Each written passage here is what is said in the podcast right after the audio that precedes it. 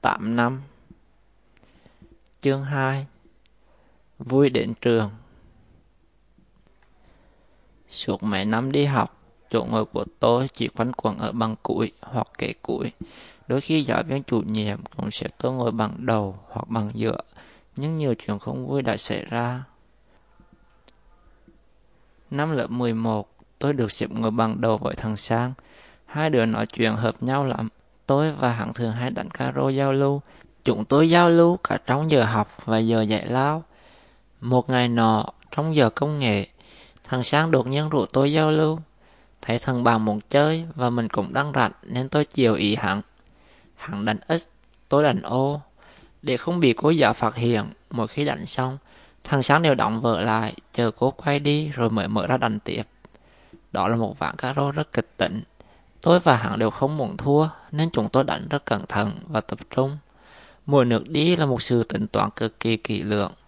Tôi chặn đường của thằng Sang, hắn cũng chặn lại đường của tôi, chẳng ai nhường ai.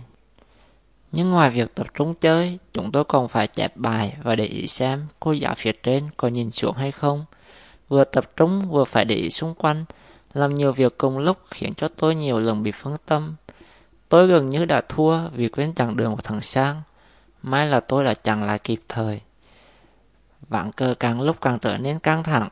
Cả trang giấy trắng giờ bị phủ kín toàn giữa S và O.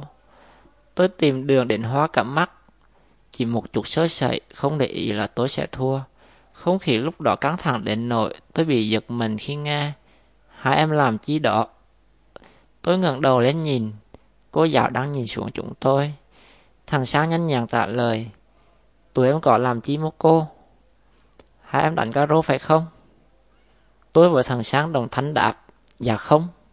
Hai em đừng có chối. Tôi thấy hồi trừ. Tôi ghi tên hai em với sổ đồ bài. Mặc cho chúng tôi có nói thế nào, cô giáo vẫn không tin. Vậy là ván caro kết thúc mà không có ai trong chúng tôi chiến thắng. Vào ngày đầu tiên đi học của lớp 12, cả lớp được tự do chọn chỗ ngồi. Tôi không muốn gặp lại chuyện cũ và người xưa cũng đã nói rồi. Muốn giỏi thì ngồi bằng đầu, muốn vui thì ngồi bằng cuối. Cho nên tôi chọn ngồi bằng cuối. Khi cả lớp đã ngồi ổn định, tôi mới nhận ra lời người xưa nói không sai. Ngồi bằng cuối đúng là vui thật.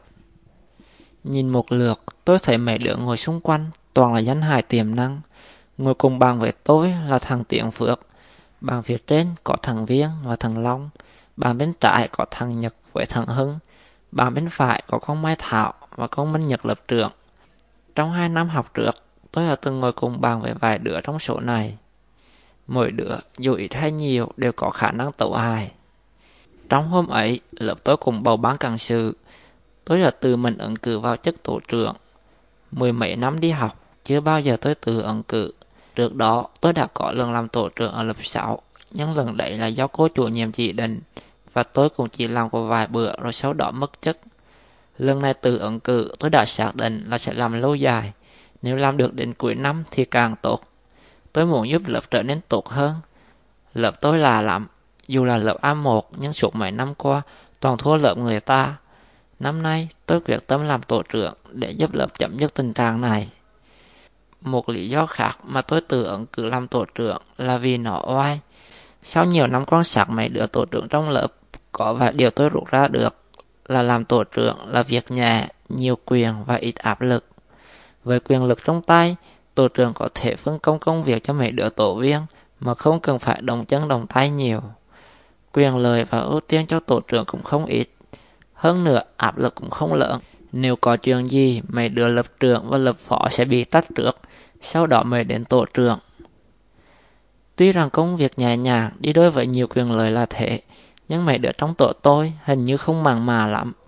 Tôi thấy là tại sao tụi hẳn lại không thích.